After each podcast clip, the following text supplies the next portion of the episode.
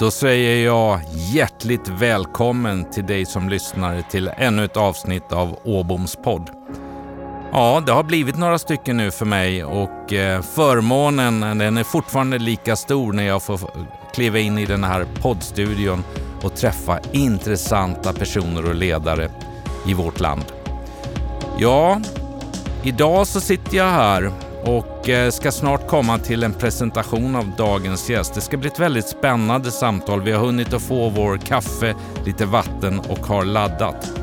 Den här podden, Åboms podd, handlar om ledarskap, den handlar om kommunikation, den handlar om drivkrafter. Jag har fått förmånen att sprida den i de egna kanalerna jag har i min verksamhet.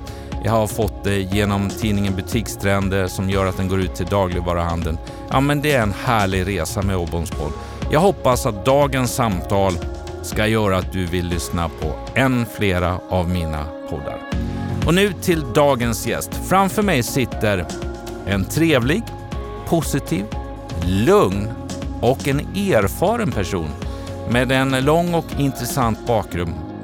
Jag skulle kunna säga inom en viss nisch. Och jag ser fram emot att möta denna gäst i poddstudion. Vi har träffats förut, fast då oftast i ett annat sammanhang, så det här är nytt för oss båda.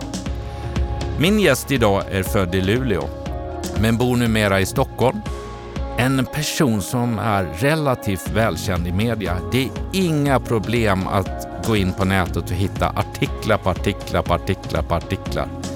Senast när eh, såg jag honom dessutom i tv i Morgonsoffa. Då handlade det om en bokrelease. Jag tror att vi kommer att komma in på den bokreleasen idag. Började sin resa med en utbildning inom styr och reglerteknik. Jobbat som maskinist i Luleå kommun.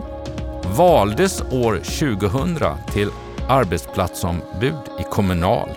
2004 till 2010 invald i Kommunals förbundsstyrelse. Varit ordförande för Kommunal i Norrbotten 2009 till 2010. Förste vice ordförande i Kommunal. Förste vice ordförande i LO 2012 till 2016. Ni börjar förstå nischen jag har pratat om. Och idag är min gäst, då han valdes in 2016, så är han förbundsordförande för ingen mindre än fackförbundet Kommunal.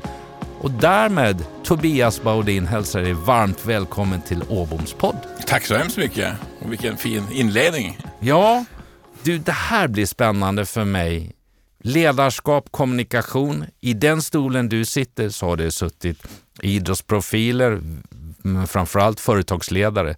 Nu sitter det en facklig, eh, tung person eh, yrkesmässigt menar jag tung då Tobias. det var ju rätt både och var det Nej, absolut inte. Eh, och det ser jag verkligen fram emot att se, att få, få ta del av vem är det man ser. Mm. Precis som när jag satt hemma här för då en helg sedan och tittade i morgonsoffan, och, eller inte jag, men jag såg dig i morgonsoffan diskutera. Så att få fram, vem är Tobias Baudin bakom allt det här? Det ska vi komma in på och hur är du som ledare och inte minst måste vara otroligt väldigt mycket kommunikation i din roll. Mm. Mm. Men som start Tobias, utöver då, vi kom till Luleå, mm. nu är vi till Stockholm, din resa. Men kan du inte berätta för mina gäster lite mer? Vem är Tobias Baudin? Mm. Nej, men, eh, först och främst tack så hemskt mycket att få vara här och få prata om dem. Det känns lite annorlunda och lite spänt såklart att, att eh, bjuda på privata Tobias, men jag ska verkligen försöka göra det. För klart, det finns en, en, klart att det finns en officiell Tobias och en privat. Mm. Så är det nog för väldigt många, inte minst många som är i, i mediebruset. Nej, men jag är född och uppvuxen uppe i Luleå i, i Norrbotten. Eh, jag, mina föräldrar skildes eh, sommarlovet när jag skulle börja sjuan så att jag väl mest i min tonårstid bott med eh, min mamma då och mina två eh, syskon. En ganska, säga, en ganska tuff eh, tid som jag tror också har präglat mig väldigt eh, mycket. Det är klart, jag har ju två, nu har de passerat tonåren, men man vet ju, det är inte, det är inte billigt i drift att ha tonårsbarn och vi var tre stycken en period med en ensamstående mamma som, som faktiskt gjorde så att hon delade ut morgontidningarna. Så hon brukade stiga upp tre, fyra om på morgonen och så delade hon ut tidningarna och så sen hann hon hem och duscha och så gick hon iväg till sitt åtta timmars jobb. Och, eh, det där har jag funderat mycket på, eh, vilken betydelse har det haft för mig och det har nog präglat mig väldigt mycket den ilska jag kände över att hon ska behöva kämpa så, så hårt för oss. Eh, men jag har hankat mig igenom skolan och eh, kom in då sen efter grundskolan på ellinjen då det var två år elutbildning och sen läste jag ett påbyggnadsår inom styr och reglerteknik. Och fick jobb sen på, på sjukhuset i, i Luleå. Eh, och sen skulle det där sjukhuset eh, rivas. Eh, då sökte jag mig vidare och fick jobb på, på Luleå kommun, då, tekniska förvaltningen som maskinist. Alltså sköt om fastigheter som Luleå kommun ägde och förvaltade. Och, eh, Bland annat då så fick vi då sköta om ishallen i Luleå där alla dina eminenta lyssnare vet att där spelar ju Luleå Hockey och det är ju Sveriges absolut främsta och mest anrika hockeylag. Och eh, Finns de kvar? Det, det kan jag prata mer om. ja, och damlaget, vi kanske kommer eh, tillbaka till ja, det. Ja. Damlaget rusar nu mot SM-final här. De ska bara sluta Djurgården men det ska bli enkelt tänkte jag. Men, äh, men sen jobbade jag som maskinist. Eh, kanonjobb, alltså jag trivdes otroligt mycket. Det, jag hade som ett område då där i Luleå med alla fastigheter. Så det var, det var badhus och skolor och äldreboenden så jag fick sköta om då ventilation och värmesystem och så. Jag trivdes toppen. Träffade Linda eh, på en charterresa till Magaluf. Den ska vi inte prata mer om i den här Men Linda är frun då? Min Linda är då min fru och så har jag mm. två barn, då, Sandra och Frida, döttrar. Då. Så bodde vi där, hade det kanonbra. Och sen var det så att eh, vid en fikarast, eh, vi var tio maskinister där i Luleå kommun, så skulle vårt arbetsplatsombud Sture sluta som arbetsplatsombud och eh, man skulle välja ett nytt arbetsplatsombud för Kommunal och fackföreningen Kommunal och då försöker vi ha arbetsplatsombud, ombud för fackföreningen på arbetsplatserna som ja, men, de som jobbar där kan ställa frågor till och man kan förklara saker och sånt. Så att, eh, jag hade väl aldrig haft någon tanke på det. Eh, ingen av mina föräldrar är fackligt eller politiskt aktiva. Båda har varit med, faktiskt i Kommunal då. Pappa jobbade som idrottsplatsvaktmästare och mamma hade jobbat mycket på långvården så båda var kommunalare men ingen aktiv så. Så jag hade aldrig haft en tanke på att hålla på med facket och så. Men då sa mina arbetskollegor att det där kan du väl testa och ta på dig och det gjorde jag. Fick gå jättefina utbildningar eh, via, via Kommunal då och eh, ja, men märkte då att men jösses ju vad kul det är, dels att lära sig själv, utvecklas som individ, som människa, komma vidare i livet. Men sen förstod jag också att ju mer jag lär mig, ju, ju, ju, mer makt får jag ju att kunna påverka min vardag och mina arbetskamraters vardag.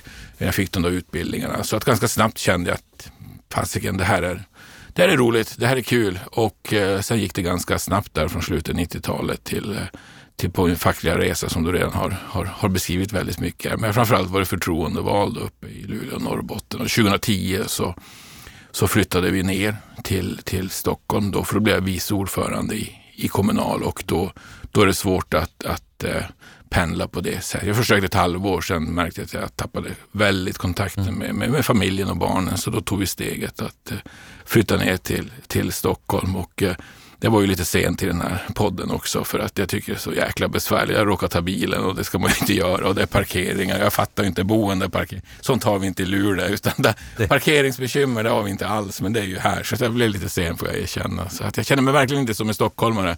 Verkligen inte. Nej. Än. Inte än nej. Inte än. Jag tycker fortfarande det är jättehäftigt att åka tunnelbana så då förstår ni vilken nivå. Det kommer nog ta ett tag innan jag blir stockholmare. ja. Nej, jag är ju inte heller född härifrån. Jag har ju mina rötter, inte från Luleå, men väl från Borås då. Just det. Så det är just söder. Där har vi heller inte tunnelbana kan jag säga. Nej. I din roll så fångade jag bland annat upp ganska nyligen att Baudin får pris för bästa genomslag. Kommunals ordförande Tobias Baudin är årets opinionsbildare. Han får priset av sajten Dagens Opinion för det genomslag och resultat han lyckades få för Kommunals medlemmar i avtalsrören. Vad betyder det? Ja, lite, det är väl lite... Det finns väl en stark jante också sådär. Eh, men jag hoppas alla förstår att det är inte jag som har fixat det här utan det är ett enormt teamwork på Kommunal. Jag har ju fantastiska medarbetare på förbundskontoret och det är ju hela Kommunal som har gjort det här. Men, men samtidigt såklart att vara ordförande, då kommer vi säkert in på mer, att vara förbundsordförande i det är Nordens största välfärdsfackförening och eh, 520 000 medlemmar. Det är klart att i min roll så ingår ju att just opinionsbilda. Såklart, det är väl klart att någonstans är det där ett erkännande på att man ändå, jag har väl inte gjort allting fel i varje fall. Man får ett sånt fint erkännande. Så att, eh, ändå, så att det är någonstans, visst är det så, en liten bekräftelse på att nu har vi lyckats lite grann i alla fall. För, för Tobias, just Kommunal då, för de som inte vet riktigt. Ja, alla tror jag lyssnare känner till fackförbundet Kommunal, men hur stor är organisationen? Du sa medlemmar 520 000, mm. men hur, du är ju inte ensam, du sa ni är flera som jobbar. Hur, hur, ser, en sån, hur ser en sån organisation ja, ut? Ja, men vi är uppbyggda med, vi har ju då ett förbund, ett förbundskontor där mm, ja, någonstans 200 personer jobbar eh, närmare på, på, på, här i Stockholm. Då. Sen har vi 13 olika avdelningar runt om i, i landet. Då. Och de där är som egna juridiska personer så det finns då 13 avdelningsordföranden också. Eh, så, och det var det jag var innan då, uppe i Norrbotten och de har då egna anställda och ombudsmän och så. Så att eh, vi är väl i förbundet någonstans 700 eh, anställda. Eh, de här arbetsplatsombuden som jag själv började är väl 20-25 000 någonstans där. Eh, så att det är klart att det, vi har ju fler arbetsplatsombud än vad många fackförbund är, än stora och så. så att, och som sagt 520 000 medlemmar och det man kanske inte riktigt, om man kan förstå bredden i Kommunal också, det är att vi har 238 olika yrken tror jag räknade fram. 238? 238 och då är allt från undersköterska är ju det största yrket. Det finns en 180 000 undersköterskor. Eh, det är det största och sen är det ju barnskötare, vårdbiträden, personliga assistenter. Men sen finns det då en, en flora och maskinist som jag själv är, är ju väldigt få. Eh, jag vet inte ens, jag törs inte på att gissa, men det, vi pratar om kanske 3-4 tusen max eller något sånt där i hela landet. Så att eh, en stor flora och väldigt olika branscher också. Eh, vi gick ihop med Lantarbetarförbundet vid millennieskiftets början så också organiserade lantarbetare, men även inom kyrkan och alla privata företag och bussförare och så. så att, Förbundsordförande, mm. är det att jämföra med vd eller styrelseordförande? Vilken roll är förbundsordförande? Alltså vad? Mm, jag förstår. Nej, men det, är ju, det där är lite... För det är bara här i, i, i, Sverige och Norden som jag vet att man har det som vi har det med en ordförande som också är, ja, man är både och alltså. De flesta i andra länder så här, man har ju en, en ordförande, det är mer som en styrelseordförande. Man är inne och leder möten och sen då är det då en, en, en, en en, det brukar man kalla för generalsekreterare. Men vi är lite grann både och. Så att jag är ordförande och leder förbundsstyrelsens sammanträden och, och så. Men ja, vi, vi då i förbundsledningen som ordförande leder också det dagliga arbetet på förbundskontoret som, så, som det sägs. Så att eh, ja, faktiskt kan jag säga att det är både och och det är lite annorlunda tror jag mot andra företagsstrukturer och sådär. Så att sen har jag en även en kanslichef, Kristina Mårtensson, som, som sköter hon sköter allt det här dagliga arbetet. Hon är chefernas chef och ser till att allt det här funkar. Så det behöver jag som tur är inte bekymra Så du får bara ägna dig åt det roliga? Är det det? Ja, alltså man får ju... nej, men eh, om man ska prata kommunikation och, och sådär så att ja, på det sättet om man ska prata modernt ledarskap så tror jag lite annorlunda syn på det. Därför jag tror att det är extremt viktigt att att en, en, för fackets framtid, att man känner att den som, den som står i främsta ledet eh, också, alltså det här syns man inte, finns man inte. Så jag, dels är jag ute på arbetsplatser en gång i veckan i snitt minst. Alltså träffar medlemmar, pratar med dem, dricker kaffe med dem. Sen en gång i månaden så praktiserar jag, alltså drar på mig arbetskläder, jobbar en dag. Jag har väl hunnit med drygt 30 yrken, så då förstår ni att 238 yrken har en del kvar, men det gör jag en gång i månaden också. Det tror jag är viktigt, att man känner att, man, att jag finns där med medlemmarna vid deras sida. Och sen då för att kunna ha tid, det är klart att ska man bli årets opinionsbildare och vi mäter ju också vårt mediegenomslag och vet att vi syns så mycket mer, då måste jag också ha tid att göra det, för det här, det här är inte enkelt. Det tror jag ingen tror. Så då måste man bygga upp en organisation och det har jag lagt mest kraft till när jag blev nyvald. Att se till att jag måste ha någon som har koll och ordning och reda på organisationen. Jag ska inte behöva så att säga, bekymra mig för det. Och jag måste ha andra som har koll på andra delar så att jag just kan, kan göra, prioritera tiden till det jag vill. Sen går det ju aldrig att släppa den interna, interna organisationen såklart, men, men, men jag vill ägna så lite tid åt det som det ändå går. Mm. Sådär ungefär så. så att, eh, jag, när man tittar då, för jag har, när jag skannar på nätet inför att vi skulle träffas Tobias så sa jag det också. Det, det är ju ingen brist på att hitta liksom Tobias Bardin talar där, besöker där. Det är ju liksom, mm. jag bara hur många år har han hållit på, tänker jag.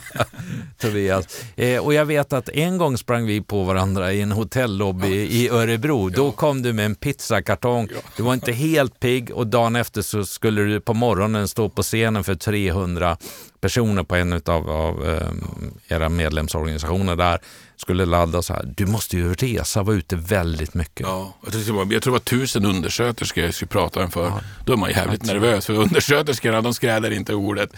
Och, och, jag kan bara berätta en anekdot på det där. Att jag, jag, hade förberett mig väl och skulle, skulle hålla det där talet och jag tyckte det kändes bra feeling. Jag tror det var nästan jag var 800-900 pers i en stor, stor aula. Det var jättekul. Och så skulle jag berätta om en, en, en medlem som ja, hon agerade. Det tog slut på, på material. Jag tror det här var ja, innan pandemin. Men så berättade den här undersköterskan, hon så fantastisk hon hette, ja vad hon då hette. Och, och så kom hon från, jag tror jag råkade säga att hon kom från typ eh, Linköping. Eh, så här. Och då var han så här, mitt i talet som avbryter. Ursäkta, ursäkta, hon kommer från Linköping, hon kommer från Örebro. så han var så avbryter mig för alla. Och det är så härligt. Jag älsk, det är därför jag, tri, jag älskar medlemmarna i Kommunal. Det är bara rätt på. Bara. Rätt på det, ja, avbryta här och nu ja. liksom. Nej men resa mycket och så där, det, det här gör jag i vanliga fall. Men det är också det jag saknar nu i den här förbaskade pandemin. Som sagt, ja. jag är på arbetsplatser en gång i veckan och reser mycket. Och så försöker jag ju då göra fler saker när jag är ute och så. Men det är en del i det uppdraget som jag tror är viktigt och jag tror att de för hela fackföreningsrörelsen, om medlemmarna börjar se oss, och det kanske de har gjort lite grann, ser oss fackliga ledare som fackpampar. Det är ju det värsta ord jag vet. Men alltså, för mig, någon som... Jag hade inte med det i beskrivningen. Nej, det var jättesnällt. Det brukar mm. andra ha. Eh, men, eh, nej, men att, ehm, så att vi är en del av det här politiska etablissemanget eller bland höga arbetsgivare som sitter i Stockholm på våra fina kontor och så bestämmer massa grejer utan förankring med medlemmar. Om de börjar se på sina fackliga företrädare på det sättet tror jag är en farlig väg. Eh, för då tror jag också att det skapar splittring och man kan vända sig till partier som kanske står långt utanför det som jag delar mina värderingar i. Så att jag tror det är otroligt viktigt att man känner genuint att men, jag är också medlem i Kommunal. Jag är en utav er. Jag är, jag är maskinist från Luleå och så har jag av olika anledningar eh, lyckats göra den här fackliga resan för att jag fått förtroende från andra medlemmar i Kommunal och konstigt så är det inte. Så därför tror jag det här är viktigt. Jag tror, det, jag tror att det också är en ja, en väldigt viktig aspekt som jag tror vi är många som måste bära med oss. Men någonstans där Tobias, då, för när du säger att ja, jag är ute en dag eh, varje vecka och, och besöker olika mm. företag, medlemmar, då, mm. mm. eh, arbetsplatser. Du eh, praktiserar en mm. gång i månaden, tar mm. på dig en overall eller vad det kan vara för någonting. På något sätt så kommer jag ju os naturligtvis osökt att tänka på liksom du som en, det är ett synligt ledarskap du mm. praktiserar. Om vi glömmer liksom Eh, den fackliga världen på det mm. sättet. Så din, din personlighet, mm. det är ju där någonstans. Va, vad är det som mm. driver dig där som ledare? Mm. Um, får bara, bara, för det där tycker jag är intressant du är inne på. Det, det, det är det. det. det. är klart att främst varför jag göra det, för det första är det ju roligt, du var inne på det där. Jag, jag måste ha roligt, annars är jag väldigt dålig människa och det är det bästa, det här är det roligaste jag vet. Sen framförallt så ger det ju mig såklart väldigt mycket. Jag får ju energi för att det är så roligt. Sen ger det ju väldigt mycket, alltså jag får ju mycket kunskap, då lär ju mig medlemmarna hur det fungerar. Och sen när jag träffar all, hela det politiska etablissemanget som jag pratar om här i Stockholm, då kan jag ju säga att igår, ja men då var jag i Borås och då träffade jag en undersköterska och verkligheten är så här, jag tror att jag blir trovärdigare som medlem. Jag, kan säga, men jag har ju stått där, jag har ju, jag har ju sett det med egna ögon, jag vet hur det funkar för att jag var där igår eller jag var där förra månaden. Så att på det sättet ger det ju mig väldigt, väldigt eh, eh, mycket. Och sen är det ju det också att jag tycker att, att alla fackliga behöver tänka, inte exakt som mig, absolut inte, men vi måste vara synliga, vi måste vara på arbetsplatsen, vi måste vara hos medlemmarna. Och så tänker jag då att om jag hinner det här, som ändå är ordförande för 520 000 medlemmar har ju såklart väldigt mycket annat att göra. Om jag hinner det här och jag lyckas ändå prioritera min almanacka så att jag kan göra det här, då vill jag jättegärna höra vem i Kommunal som säger att ja, men mitt uppdrag är så viktigt så jag hinner inte om förbundsordförande hinner. Så lite grann också, träd före ditt ledarskap, visa så här tycker jag att vi alla ska göra då måste jag göra det också istället för att stå och peka finger åt andra och säga nu ska ni ut på arbetsplatserna. Jag mm. gör det, jag förväntar mig att du gör det och så gör vi det tillsammans. Så det där är väldigt, trovärdighet i mitt ledarskap, det är för mig väldigt, väldigt viktigt. Har du, om man säger som jag, jag har en så kallad koncernledning då mm. med, med sju personer som mm. rapporterar till mig. Har du motsvarande ledningsgrupp eller vad kan man förbundsledning mm, som mm, du träffar? Mm. Har en förbundsledning som jag har gjort om också lite grann. Förut så var det en ordförande en avtalssekreterare. Och avtalssekreteraren är den som håller i all förhandlingsverksamhet. Jag brukar säga att det är den som jobbar dygnet runt och hela tiden så kan jag glida runt på arbetsplatsbesök och sitta i poddar. Ja. Eh, nu är, tidigare var det Anita Granlund och Johan Ingeskog, men de sköter allt med kollektivavtal, förhandlingar, tvister, allt det här, träffar arbetsgivare på ett, på ett väldigt bra sätt. Då. Och sen hade vi två vice ordföranden innan och de där visst, fanns, hade ingen tydlig portfölj som jag uttryckte. Så man väljer två vice ordförande kongressen gör ju det. Då. Vi har ju kongress då vart fjärde år och de, var tredje år och de väljer de här. Och sen bestämde vi, vad, men vad ska du ha då i ditt uppdrag som vice? Vad ska du ha i ditt uppdrag? Då har istället tagit bort de två, så har vi en förbundssekreterare istället. Och det kan man ju se som den som har koll på organisationen. Eh, eh studier, utbildning, medlemsvärvning, allt det där interna. Och det är lite grann då min tanke att ja, men då, Johan har, har koll på förhandlingsverksamheten, han är avtalssekreterare. Malin Ragnegård som är förbundssekreterare, hon har koll på organisationen. Och så kan jag få försöka ha, hålla ihop det här och lite övergripande ansvar. Sen har vi då en, en kanslichef, då, Kristina Mårtensson som jag nämnde, och så har vi väl en Oj, det här ska man ju kunna bara i huvudet, men tio enheter kanske på förbundskontoret då med enhetschefer och så finns det gruppchefer under och sådär. Så att vi är förbundsledningen varje måndag alltid varje måndag morgon träffas vi. Sitter en halv dag eller ibland en dag eh, kontinuerligt så varenda måndag. Sen har vi då möte med cheferna en gång i eh, månaden och så där och så har förbundsstyrelsen sammanträder en gång i månaden och så. Så att eh, ja, ungefär så. Så är strukturen. Ja. När man tittar ytterligare då i, på nätet, medievärlden och så vidare så, så det vill jag säga till er lyssnare att eh, den bilden jag har fått av de um, gånger jag har haft eh, nöjet och glädjen att träffa Tobias, så en glad, trevlig, eh, ser väldigt snäll ut tycker jag. Du har en snäll aura. Men då tittar man så här. Baudin kritiskt till hur vaccin fördelas. Expressen skriver, mm, ja, vi har lite, du, du skriver, Kommunals ordförande säger också att tilliten brister inom ja, det egna liksom i de här delarna. Mm. Det, det är ju inte du är rätt tydlig och tuff också, visst är du det? Bråkstaken Baudin. Har du fått det smeknamnet? Ja, det har hänt några gånger och, och sådär. Men, men, eh, ja, men jag tror någonstans så här att eh, jag var ju 19 år då jag blev medlem i Kommunal. Och sen har jag varit, sen slutet på 90-talet, av förtroendeuppdrag i, i Kommunal. Och i min värld på riktigt har det som aldrig ens funnits i min sinnesvärld att jag skulle kunna bli förbundsordförande. Alltså att den skulle vara, att den skulle vara ett namn. Och att jag tror att fått den här möjligheten för mig nu att under så länge, jag, jag ju, blev ju vald 2016 nu eh, och, och, att jag har den här möjligheten, vi väljs på omval var tredje år, att jag, att jag får den här möjligheten för mig är det helt fantastiskt. Skräckblandad såklart, men helt fantastiskt. Och nu alltså med den här, och det måste man ju ändå kunna säga, att vara högst upp, precis som du är i en organisation, då får man också mycket makt. Och nu har jag ju makten att göra det jag tror på är bäst för medlemmarna i Kommunal. Och jag bestämde mig att nu jäklar ska jag köra här. Och det jag gör det är att sätta medlemmarna främst och inte backa. Mm. Ibland kanske, men jag försöker inte backa. Och nu kör vi stenhårt. Och det gör ju till exempel att vi har en sån här samordning i förhandlingarna där vi ville kräva mer för de som är yrkesutbildade i vårdskola och omsorg, typ undersköterskor. Vi fick inte stöd av andra. Och då hade inte ens fått försöka göra de här satsningarna. Och då sa vi, ja men då kör vi själva. Nu lyckades vi göra de här satsningarna och vi gör själva. Och klart att då förstår jag att man får epitetet bråkstake. Och LAS-förhandlingarna här som kanske inte ska gå in för mycket. Det har ju varit mycket att vi har lämnat och kommit tillbaka. Och där slutar med att vi kör själv då, vi och IF Metall och sådär. Men det återigen, det var bra för medlemmarna. Så att, ja, men jag känner, och jag, jag tänker väldigt ofta, för att som du säger, att jag, en, jag ser snäll ut och låter snäll, det tackar jag för. Sådär. Och, men, men, men ingen ska tro att jag gör det med lättja. Jag gillar inte att bråka, absolut inte. Så det jag boostar mig med hela tiden, det är att tänka, men Tobias, vem är du till för? Jo, 520 000 välfärdsarbetare, framförallt kvinnor. 80 procent är kvinnor. Och det är arbetarkvinnor. De står längst ner i hierarkin. Det är dem du är till för. Det är dem du ska bekymra dig. Och då brukar jag tänka på när man blir utskälld.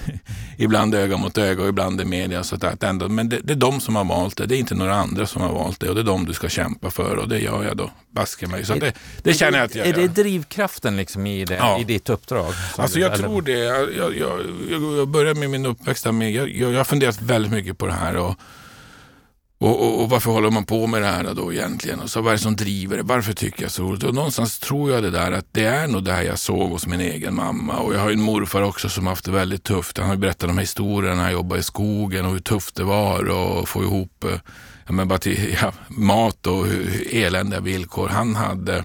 Så jag är formad i, ett, i, en, i en uppväxt där väldigt orättvisorna har, har bemötts. Jag var mycket hos min, min farmor var jag mycket hos som hade det väldigt, väldigt eh, skrap, skralt sådär. Jag fick äta formfranska varje gång jag var där och doppa i kaffe. Så jag började dricka kaffe tror jag när jag var 13 år.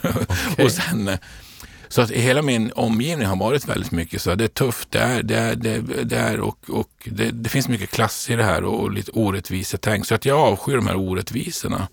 Och sen är det klart, när jag kom in i Kommunal, då har ju det man fått göra som fackligt förtroendevald, det är ju inte minst att, att hjälpa många medlemmar, undersköterskor, barnskötare som kanske har blivit sjukskrivna och blivit av med sin ersättning från, från, eh, från Försäkringskassan. Och det, man får ju möta många sådana människor och sitta öga mot öga. Och, och då känner jag bara min, min, ja, jag måste säga, min ilska bara växer och växer. Och det är någonstans det som är min, min, min drivkraft. Jag avskyr orättvisor och jag tror det är därför jag tycker det är så himla kul fortfarande. För att det tycker jag verkligen. Jag har det roligaste uppdraget. Jag kan inte, jag kan inte tänka mig någonting annat jag skulle vilja göra än det här.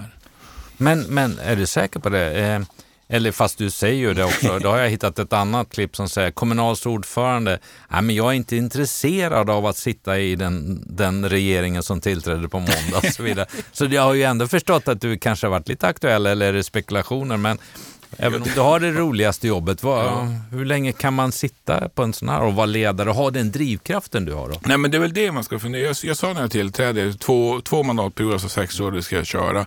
Sen, ska jag, sen måste man såklart känna efter, men som sagt, jag vet ju det att jag är en som, som drivs väldigt mycket utav, utav lust. Jag måste tycka det är, är, är roligt. Jag, jag, jag måste som person väldigt, nu är det inte roligt, det är inget, det är ingen, alla fattar att det inte är roligt varje dag.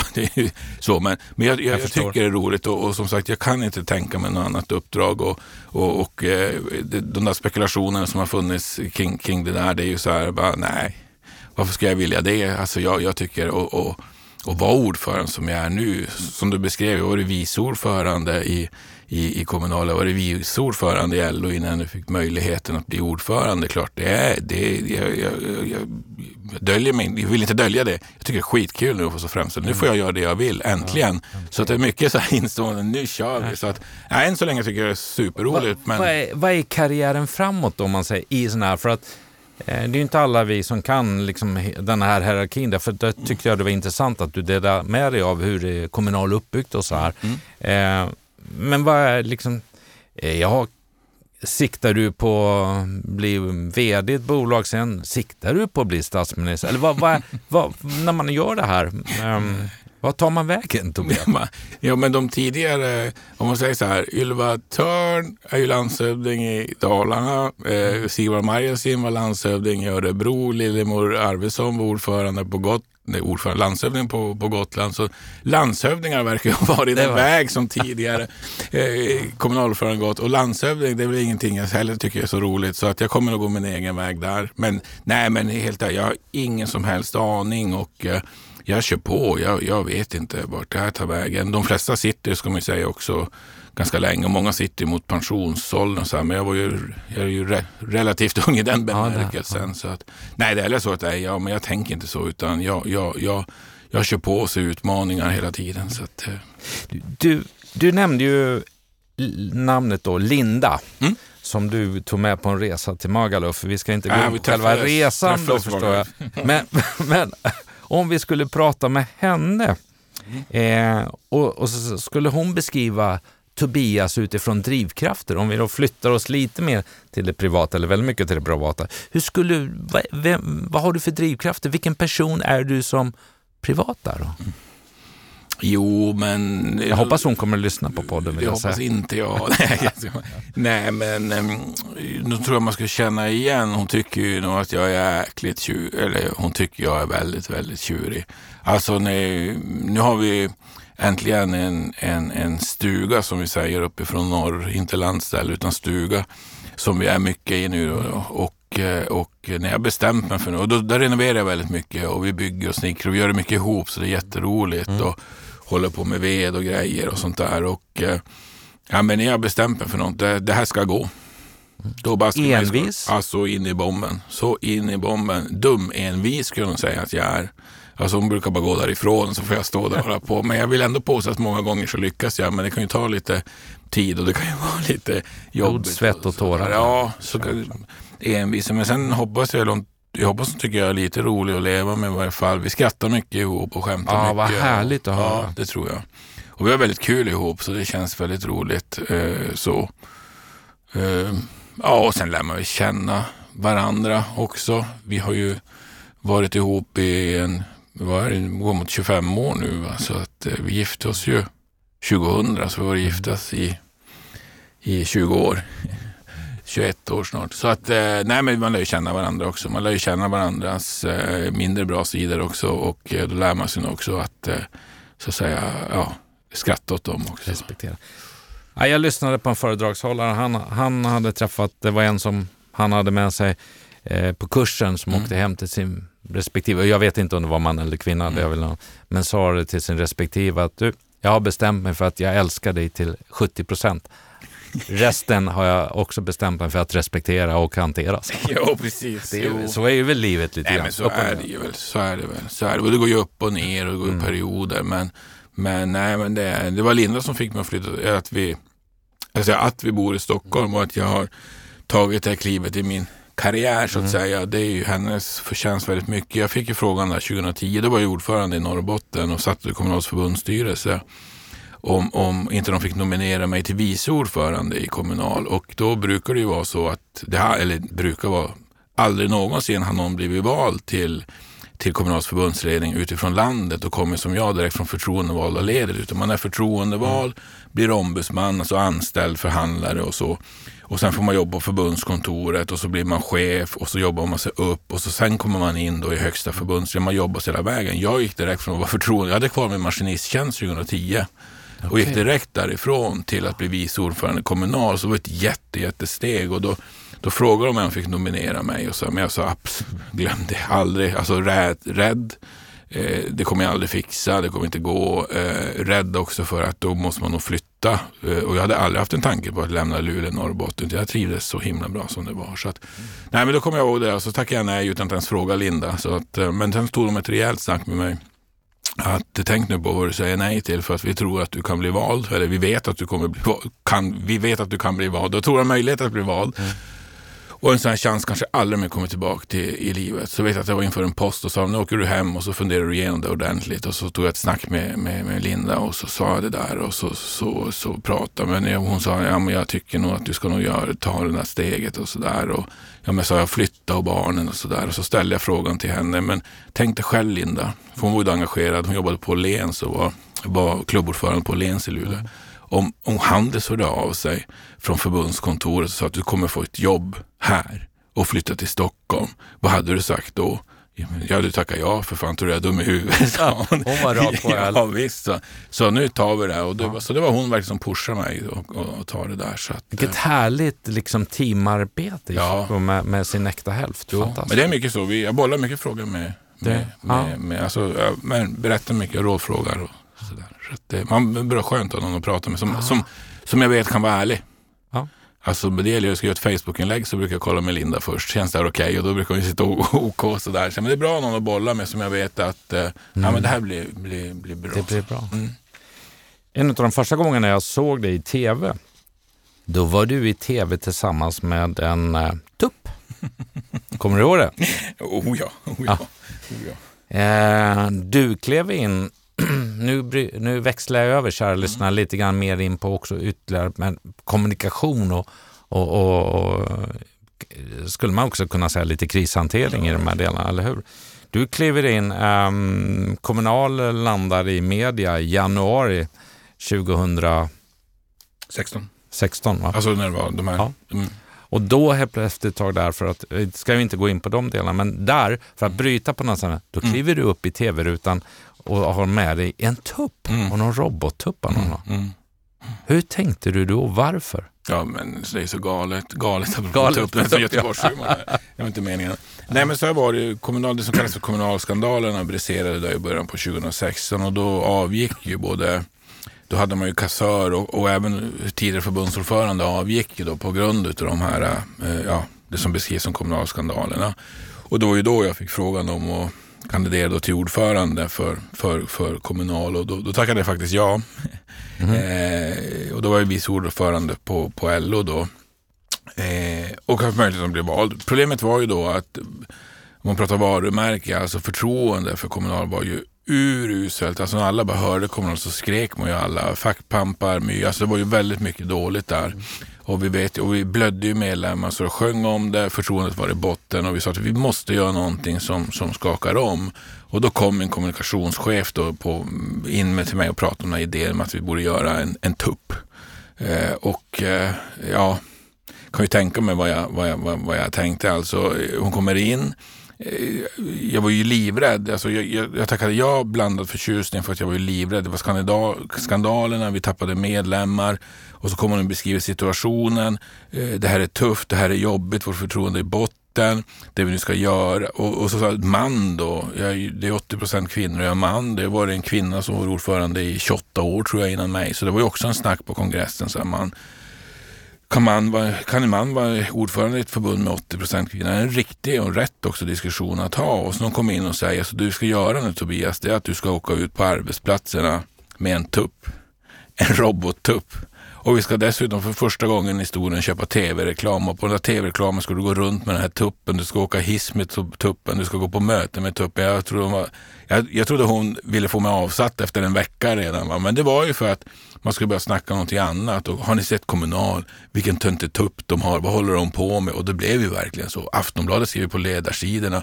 Kommunal har låter en tupp sköta arbetet och allt sådär. Och det var ju för att man skulle börja prata om något annat. Och när man hade pratat om någonting annat ett tag så hoppades vi då att vi skulle kunna vända den här utvecklingen och visa på att vi har tagit bort allt det här dåliga i fackföreningen Kommunal. Vi gör bra saker. Vi är mycket bättre än vad man har än tidigare. Och nu har det ju lett till att vi växer så det bara knakar just nu medlemsmässigt. Så det behövdes väl, men det var ju en, en extremt, och jag sa just det där, det där kan jag säga, det sa en blankt nej till. Det blir ingen jävla, oj nu stod jag, det blir ingen jäkla tupp, det kan ni glömma. Men sen gick jag hem och sov och funderade lite grann. Så kom jag För det förstår jag, för det är, liksom, det är inte kul att få de här ledarna där det står att när vi trodde att världen inte kunde bli dummare blir den ändå precis så. Men nu är det faktiskt inte Donald Trump eller den engelska privatskolehögern. Alltså det, var, det, var, det måste vara fruktansvärt tufft om vi Jo. pratar krishantering. Jo, jo, jo nej, men det var tufft. Men kommunal var en tuff period och, och det var väl ändå någonstans. Man hade säkert gjort det på annorlunda, annorlunda sätt. Men den där, den där blev ju också en symbol. Det var också en symbol för att kommunal vaknar. Vi fattar att vi är dåliga. Vi fattar att vi inte kan hålla på som vi har gjort. Vi har vaknat nu, vi ska förändra oss. Och så kunde man ju också bygga upp en sajt med den där tuppen så man kan skicka förslag till den på nu ska vi förändra oss. Hur vill ni att framtidens kommunal ska vara? Och så fick man skicka förslag till, den- till den där. Så att nu står den där utanför mitt rum på ett podie som en, som en påminnelse om att något tuppar ska aldrig behövas. Och Det har också varit mitt att oavsett om jag går hem imorgon och hela ledningen går hem och kommer en ny ledning ska man aldrig kunna göra det som gjordes innan för att vi byggt upp sån ordning och reda så det kan aldrig ske igen. Så en liten påminnelse stående utanför rummet. Intressant. Berättar jag, har jag berättat anekdoten den dagen på morgonen när det här briserade i media? Nej. Eh, Jag hade ingen aning eh, om... eh, Jag hade bokat ett le- ledningskursmöte två dagar på ett, som jag hade fått då av min assistent beskrivet som ett väldigt trevligt litet ställe i skärgården. Mm. Ehm, eh, var på eh, så här, det tar vi. För jag hade bara sett det. Jag älskar ju skärgården och vatten. Och, och så var det ett fint litet hus nere vid vattnet. Jag tänkte det blir perfekt. Vi ska liksom kreera, vi skulle jobba med värderingar faktiskt.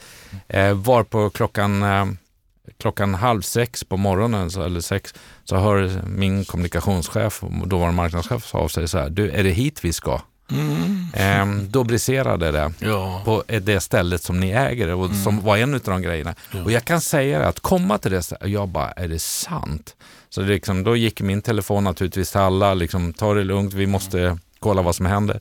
Jag tyckte så synd om de medarbetarna där ute på det stället. De hade liksom, och det hade kommit en halv meter snö. Hade de skottat? Nej, det hade de inte. Var det bäddat på rummen? Alltså, Nej, de var, de var helt vilsna. Ja. Det var det. Så jag har... Tufft för dem. Ah, Jo, riktigt jo. tufft. Nej, men det där är ju, det där är ju den där Marholmen som det heter Ja. som, som Sivar Marjasin som många känner till eh, på hans tid eh, köpte av LO då när Stig Malm var ordförande. Så där. Och så har haft det som kursgård framför allt. Och, men det där har ju gått dåligt också affärsmässigt under lång tid tycker jag också. Så att det jag gjorde som ny ordförande var att jag gav dem en, en, en ni, ni får fem år på er visa på att det går på plussiffror. För det har ju blött också mm. ekonomiskt. Sen finns det mycket annat det där. Men, men nu har det gått väldigt, väldigt bra. Fantastiskt bra. Tyvärr kom då coronapandemin, men han har hanterat det på ett väldigt bra sätt. Men, så att det är mycket att tagit tag och det är också en sak så där som vi har tagit tag i. Så att eh, ja, det är ordning och reda där också. Det är ordning och reda. Ja. Härligt, du tar bockar av Bock, punkt jo, för punkt. Det, är, det är lite så. Ja, vi, har, ja. vi har väldigt mycket bockar och vi har haft en sån här eh, att göra-lista, en gyllene regel-lista med massor av sådana bockar. Och, men det där fortsätter, så vi har en sån gyllene regel-grupp kan jag säga, där,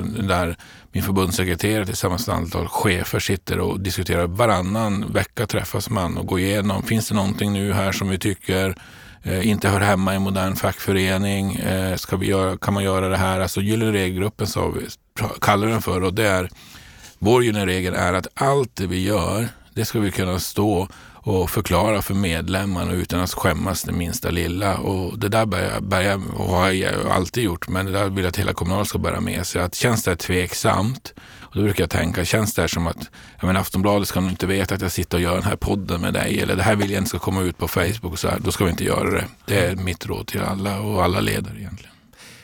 Det för mig ju att osökt spinna vidare på det som jag skrivit, värderingar i mitt lilla mm. manus här.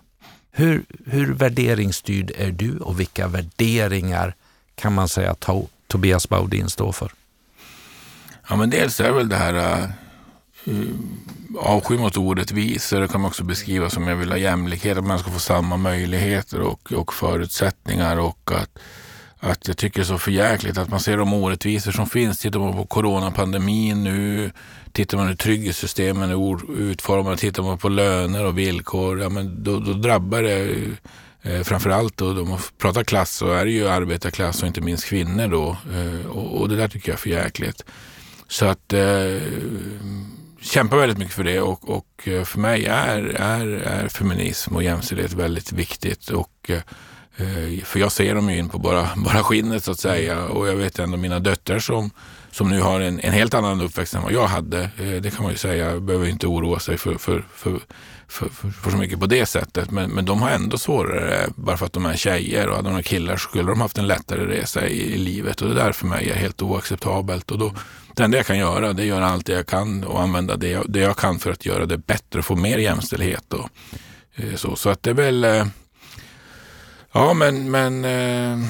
Har du några sådana här, andra, så här ja, men ärlighet eller eh, ja, engagemang? Finns det andra typer av så, så här, värderingar mm, där mm. du signalerar väldigt mycket utifrån där man vet att det här får man, om man anställer Tobias Baudin, då får man det här. Mm. Ja, men man får nog 100 procent både eh, lojalitet eh, och, eh, och eh, vad ska man säga då, engagemang. Alltså Eh, Eh, jag är ju en vinnarskalle och jag kör på väldigt hårt på det sättet. Eh, men sen tycker jag glädje är en viktig. Man måste ha roligt tycker jag. Jag försöker ändå sprida glädje. Jag kan vara ganska, jag kan vara tydlig och irriterad och säga saker som jag inte tycker är bra. Att det här måste bli bättre. Men för er är det viktigt att göra det. Men, men, men lika gärna vill jag också blanda in lite glädje. Bjuda på sig själv tycker jag också. Och skämta mycket om sig själv och, och med sig själv. Och, skämta med andra. Få, få en bra stämning tror jag är det är viktigt. Men jag vet, det är ju ingen som säger det, men jag måste vara jättejobbig att jobba med. För att jag har så himla höga, jag har jättehöga krav på mig själv. Det har jag verkligen. Men jag har också jättehöga krav på min omgivning. Eh, så, och det får man lite grann, antingen så får man acceptera det eller så får man göra något annat. För jag, jag, det går som inte att, för det är ju jag någonstans. Det är det. det, är det. Och jag, ja men jag, jag fasiken, medlemmarna förtjänar att jag ger 110 procent och då gör jag det. Och då, då, för att jag kunna göra det måste jag ha en omvärld som gör det. Sen blir jag väl bättre på det att man kan göra och det är ju inte så här att, jag brukar tänka så här att men att det kan bli fel och sånt där, det är helt okej. Okay. Jag menar, eh, det, det, är inga problem för mig. Man kan göra fel, det kan bli fel någon gång och sådär. Eh, och vill man undvika det, då ska man ju inte göra någonting. Mm. Precis tvärtom. Men jag känner att man inte ger allt, att man inte ens försöker, då kan jag bli jäkligt förbaskad. Sådär. Och det, det accepterar jag inte. Så, så att, men sen är det viktigt för mig att ta upp felaktigheter för att det ska bli bättre i framtiden. Och så. Om, om vi, vad tror du att eh de eh, som jobbar närmast dig på, på förbundet och de som sitter i ledningen. Om de skulle beskriva dig, hur skulle de beskriva dig då, Tobias? Ja, det var intressant. Ja, nej, men den här beskrivningen som du ger kring snäll och eh, jag var med i en annan podd för tidigare. Det var en podd, Luleå Hockeypodd var jag med på. De gav ungefär samma beskrivning som dig och de påstod att de hade pratat med personer också. Att det mm. är lite mer ödmjuk och kul och sådär. Men, så det tror jag. Men, men jag tror också att eh, jag hoppas de säger att jag också har höga krav. Annars, eh, alltså att jag är resultatfokuserad tror jag. Resultatfokuserad och, och driven. Eh, hoppas jag att de gör en, en, en så. Och de säger nog samma som Linda också, att jag är, är tjurig. Eh, så. Ja, men jag ger mig inte första taget. Eh, så. Eh. När du kommer hem då på mm. fredag, frånsett att, att stugan finns, men den mm. misstänker jag ligger jag vet ju inte. Ligger den norrut? Men den gör inte det. Vi, vi hyrde stuga ett år där, men det är så himla långt. Så ligger den i, i Östhammartrakten. Ah, härligt. Roslagstrakten. Där, vackert. Eh, vad, vad är liksom fredagskvällen, hur, eller med familjen, hur, hur laddar du batterierna? Hur stänger du av? Eller nej, jag kan inte stänga av. Jag som person är uppe och kör sju dagar i veckan. Mm. Hur gör du? Ja, men det ska kan ju säga. få lite egna tips tänkte jag. Mm. Hade det varit innan så hade jag sagt så här att jag försöker träna en hel del, jag försöker gå på teater, eh, jag reser en hel del hade jag sagt innan. Men sen midsommar i fjol så är vi nu stugägare så nu blir det Eh, på med bastun. vi har en vedeldad bastu på fredagen. Eh, sen jobba på stugan på ena eller andra sättet. Eh, nu har det blivit mycket inne under vintern men ute och håller på och donar och så här fysiskt. Eh, och det är allt möjligt. Jag gör allt möjligt. Jag, jag drar ju el såklart. Jag bygger verandor. Jag skottar land och jag ansar träd. Och nu har jag köpt en, en motorsåg också så jag ska fälla lite träd här i helgen. Så jag är jätte Eh, engagerat att den podden ska ta slut. Nej, jag skojar bara. nej, nej jag, jag, så i helgen ska jag fälla träd och hålla på. Det är också nytt för mig. Så, det, det, har varit, det här är, mitt liv har nästan blivit, jag tror Linda också instämmer, lite före och efter stuglivet. Det känns så himla perfekt det här och eh, för att koppla av på ett annat sätt. För det är klart, man bor inne i stan som jag gör och det blir helger, men då tänker man mycket jobb och sådär ändå. Så det har varit väldigt bra. Det blir ett väldigt bra andningshål det här. Och, som Linda var väldigt noga med att eh, det ska vara, det tar en timme och 40 minuter ungefär att köra dit. Så det är inte att jag heller kan slicka in på jobbet och åka in och bara göra saker sådär. Så att det har blivit helt perfekt. Så, så nu är det väldigt mycket stugan och det är glädjande att mina barn är 21 och 23 men de vill fortfarande hänga med oss. Så att 21-åringen ska följa med här i helgen och sådär. Så att det är kul. Så vara med familjen, stugan, kanonkul. Ja. Men där ute har ni inga mm, kabelkanaler så, så att du kan se hockey och sånt? Jo, vi fick fiber dagen för julafton. det, var, det var en extra julklapp. Ja, både hockey och ha sådana här teamsmöten nu i coronatider funkar faktiskt perfekt. Ja, men det är helt obegripligt. Vi har ju vårt förbundskontor vid Odenplan. Så att jag har varit inne nu på jobbet hela veckan här faktiskt. Sen försöker jag vara ute mycket i stugan då, men det är ju så jäkla dålig internetuppkoppling. Så jag hade möte här igår med, någon, med minister. Ardalan Shekarabi bjöd in till någon hearing. Jag blev utkastad fyra gånger på ett möte. Så jag måste tillbaka till stugan så jag får, får, får IT att fungera. Så att eh, jag ska nog stanna där ute. Nej, men... En skön, liksom, där du känner, här laddar jag batterierna, här får jag vara, här får jag kreativitet av, av genom att göra saker. Ja. Jo, men det, det, så är det. Så är det. Jättetrevliga grannar måste säga allting och, och jag kan pyssla med lite allt möjligt sådär. Samtidigt är det ju det där, uh, Linda försöker säga, men ska du inte ta, alltså hela, jag hade inte en dag uh, i sommar som jag låg och solade eller som jag tidigare sommar jag lägga hela sommaren. Mm. Varje dag målade och jag har målat om hela huset, jag byggde uh, 40 kvadrat veranda och jag har gjort massor med saker. Så, men jag, jag, jag, jag tycker det är så kul. Jag tycker som sagt, jag måste tycka det är roligt och det är roligt. Så att, eh, jag får nog... Mm. Kan du stänga av då med tanke på det jag hör nu? Eh, det du mm. gör och det händer saker på där och på där. Mm. Kan du stänga av och är du, ramlar in mejl 23.30 till eh, förbundsledningen och så vidare? Eller hur?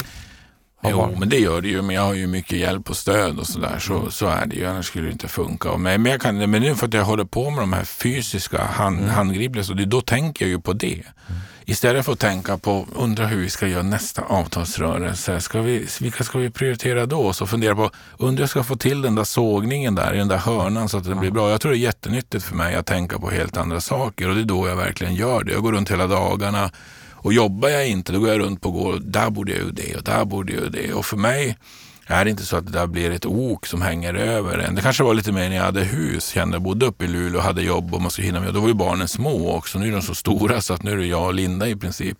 Nu kan jag verkligen se det som någonting kul och, och vårt projekt och det här är ju ingen märkvärdig stuga vi har på, på något sätt, men den är helt perfekt och jag, vi kan hålla på lite grann och, och jobba med den där. Och, mm.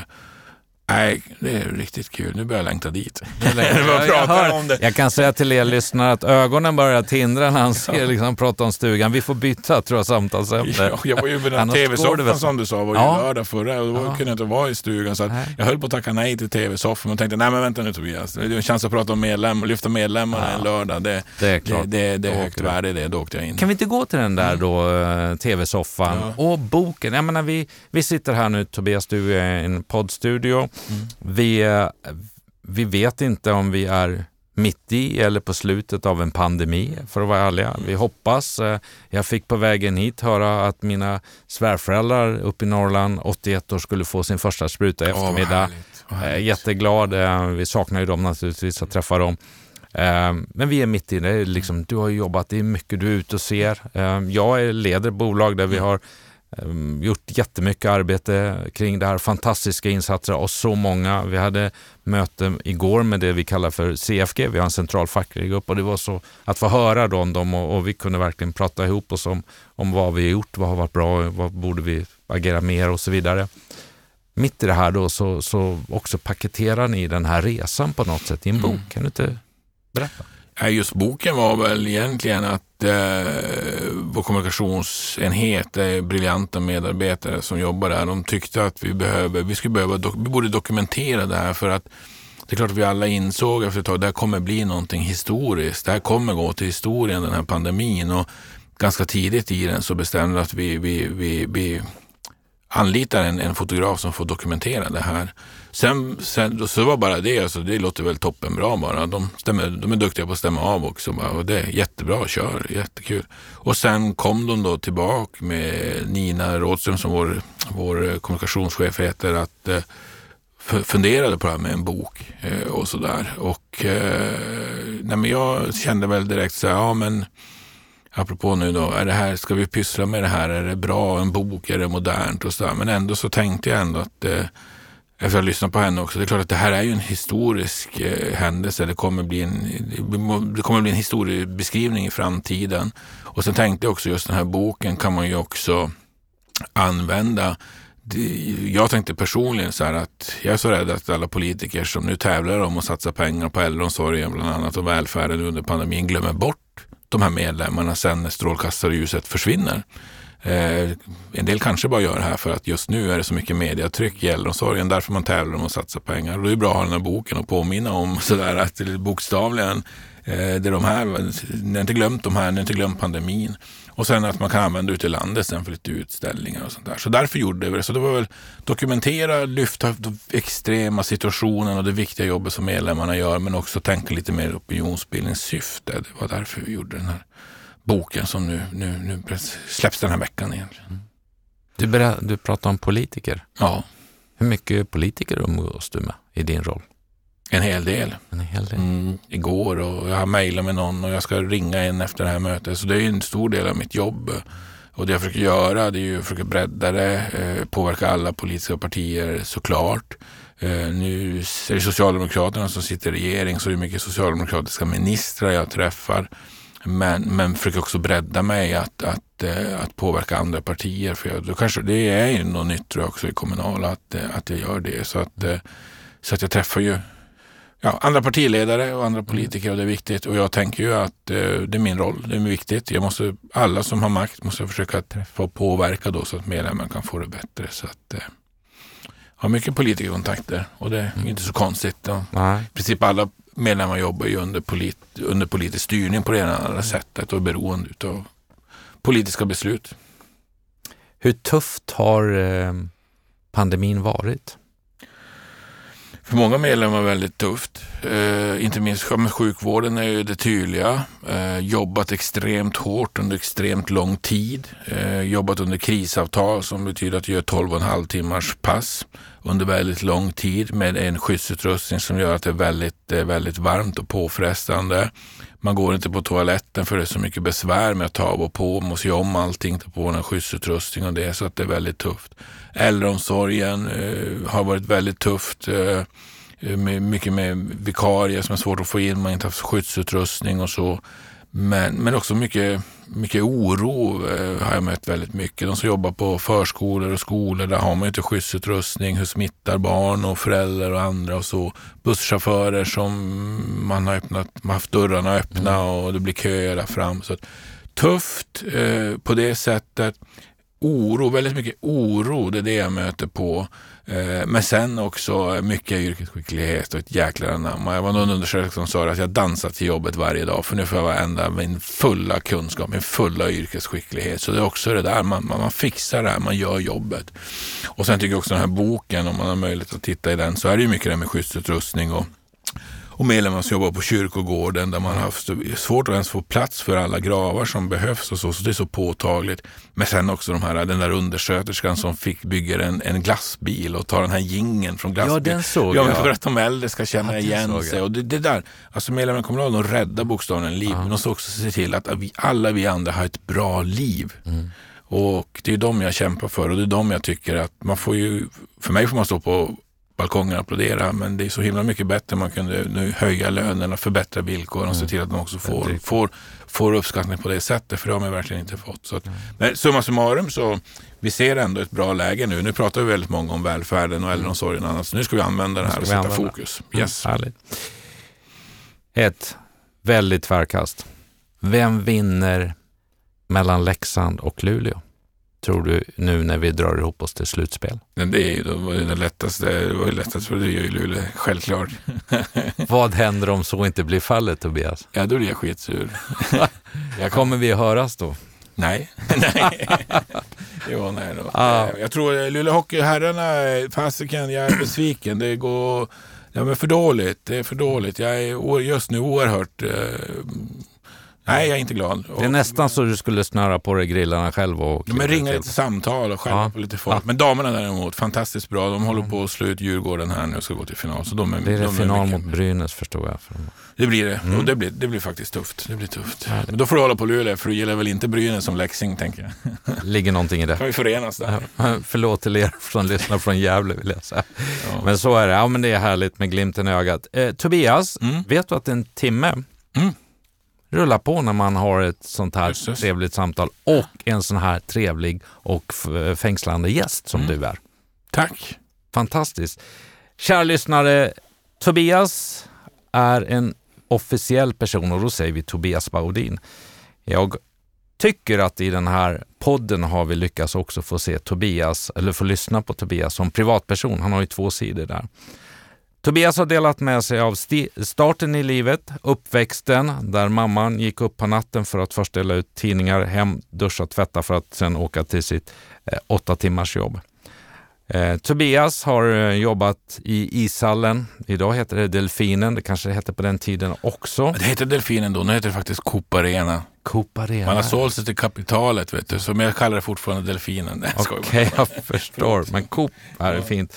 Uh, du bjöd på träffen med Linda, men vi fick inte följa med till Magaluf. Men eh, någonstans har det där fortsatt med eh, två döttrar och där du tror att familjen säger att ja, det är en, en väldigt envis, det är en väldigt tjurig, men eh, det är en härlig person som eh, ni skrattar ihop, eh, skulle din fru säga. Ni är ett te team tillsammans. Och det förstår jag ju, glädjen att du vill ha lite grann för att efter alla dessa år, om det fortfarande är roligt att åka tunnelbana i Stockholm och det är nytt Tobias, så det, det visar ju en del av det.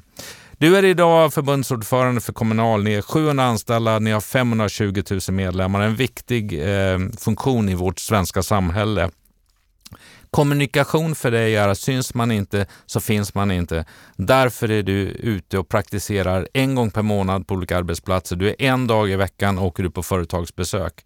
Du gillar det synliga ledarskapet för det handlar om trovärdighet. Det handlar också om att visa vägen. Det måste man göra som ledare idag. Snäll ser du ut att vara. du ger ett snällt intryck. Men vi har också mött en gäst som kan vara tuff och som inser att i den positionen du har idag så har man en viss makt och den vill du använda för att vad som då pratar om drivkraften, nämligen du, oskyr, eller du avskyr orättvisor.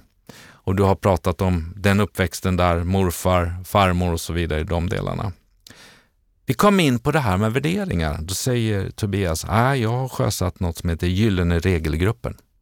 Det fångar jag. Det var väldigt bra, väldigt intressant. Värderingar, ja, men det handlar ju om för din egen del utöver det du står för, det du driver i din roll som förbundsordförande, även att jobba med lojalitet, att skapa engagemang. Och eh, du är en person som eh, från att du var blyg uppe i Luleå har verkligen klivit ut. Det ser man i media och jag kan ju förstå att du reagerar på att du ska åka runt i Sverige med en tupp. Men det var en tydlig signal i det här.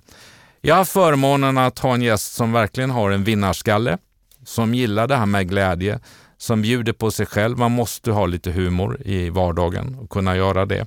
Men du ställer väldigt höga krav på dig själv, men också på de som är runt omkring dig och du är resultatfokuserad. Det är den gästen, Tobias Baudin, som jag har fångat vid dagens samtal. Men nu blev jag imponerad. Och jag fjäskar ju aldrig, jag är ärlig. Det var helt otroligt. Nu kanske poddlyssnarna tror att Mikael har tagit en paus och lyssnat igenom det här. Det har han fått ihop med små anteckningar. Jag är grymt imponerad, wow. Ja, det där lät ju precis som att jag har sagt det också. Ja, vad härligt. Oh, wow. Ja. Nej, men tack snälla. Jag eh, uppskattar eh, samtalet. Det har givit mig energi, tankar, fått eh, också resonera och se en delvis annan sida då än, än den jag har sett innan, vilket eh, är utvecklande för mig. Jag har tagit med mig några och det skulle du veta, det här sparar jag. Så jag har alla mina gäster, alla mm. noteringar eh, sparar jag. Vi får se vad jag ska göra av det framöver. Men det är framförallt för min egen skull, för att in det här. Eh, Tobias, mina gäster får avsluta för att våra lyssnare ska få en bra, skön avslutning och feeling när man stänger ner podden med ett musikstycke eller en låt. Mm. Någonting som har betytt något eller något som man bara gillar eller något som man bara känner den här är rätt nu. Mm. Eh, så Tobias, vad har du valt? Du berättade innan Jag försökte snacka mig ur det. inte. Jag avskyr att välja. Alltså, här är en person som avskyr valfrihet. Vi går inte in på det något mer. Men, men det finns så många låtar man kan välja och jag har en väldigt speciell låt eh, till min dotter som faktiskt tatuerar de där raderna på, på, på sig själv. Jag gillar inte tatueringar heller, men, men det var väldigt fint. Men jag väljer inte den för att börja grina själv. Utan jag tar bara en, en good feeling-låt som jag tycker är den är, den är, jag tycker den är förbaskat bra, betyder egentligen ingenting. Men jag, när jag själv är uppe i stugan och ska laga någon god mat så kan jag dra den på järnet. Och så då kör jag den här eh, Journey, Don't Stop Believing tror jag den heter. Den tycker jag är så bara wow. Måste vara en av världens bästa låtar. No feelings, bara bra. Kör. Fantastiskt. Tobias Baudin, när jag eh, förberedde det här, nu har jag träffat dig ett antal gånger innan, i, ett, i några sammanhang. Men jag skrev ändå ner. Jag tror att jag kommer att ha en poddgäst som får fram att det är en väldigt driven poddgäst. Det är en väldigt kommunikativ. Det är en kompetent och det är en trevlig poddgäst. Mm. Med det sagt så önskar jag dig allt gott och stort tack i din digra agenda att du satte av den här stunden tillsammans med mig och våra lyssnare i Åboms podd. Mm. Tack för att jag fick komma. Det var jätteroligt där på, på riktigt faktiskt. Härligt. Var rädd om dig. Tack så mycket. Tack detsamma. Just a small town girl Living in a lonely world She took the midnight train going anywhere Just a city boy Born and raised in South Detroit He took the midnight train going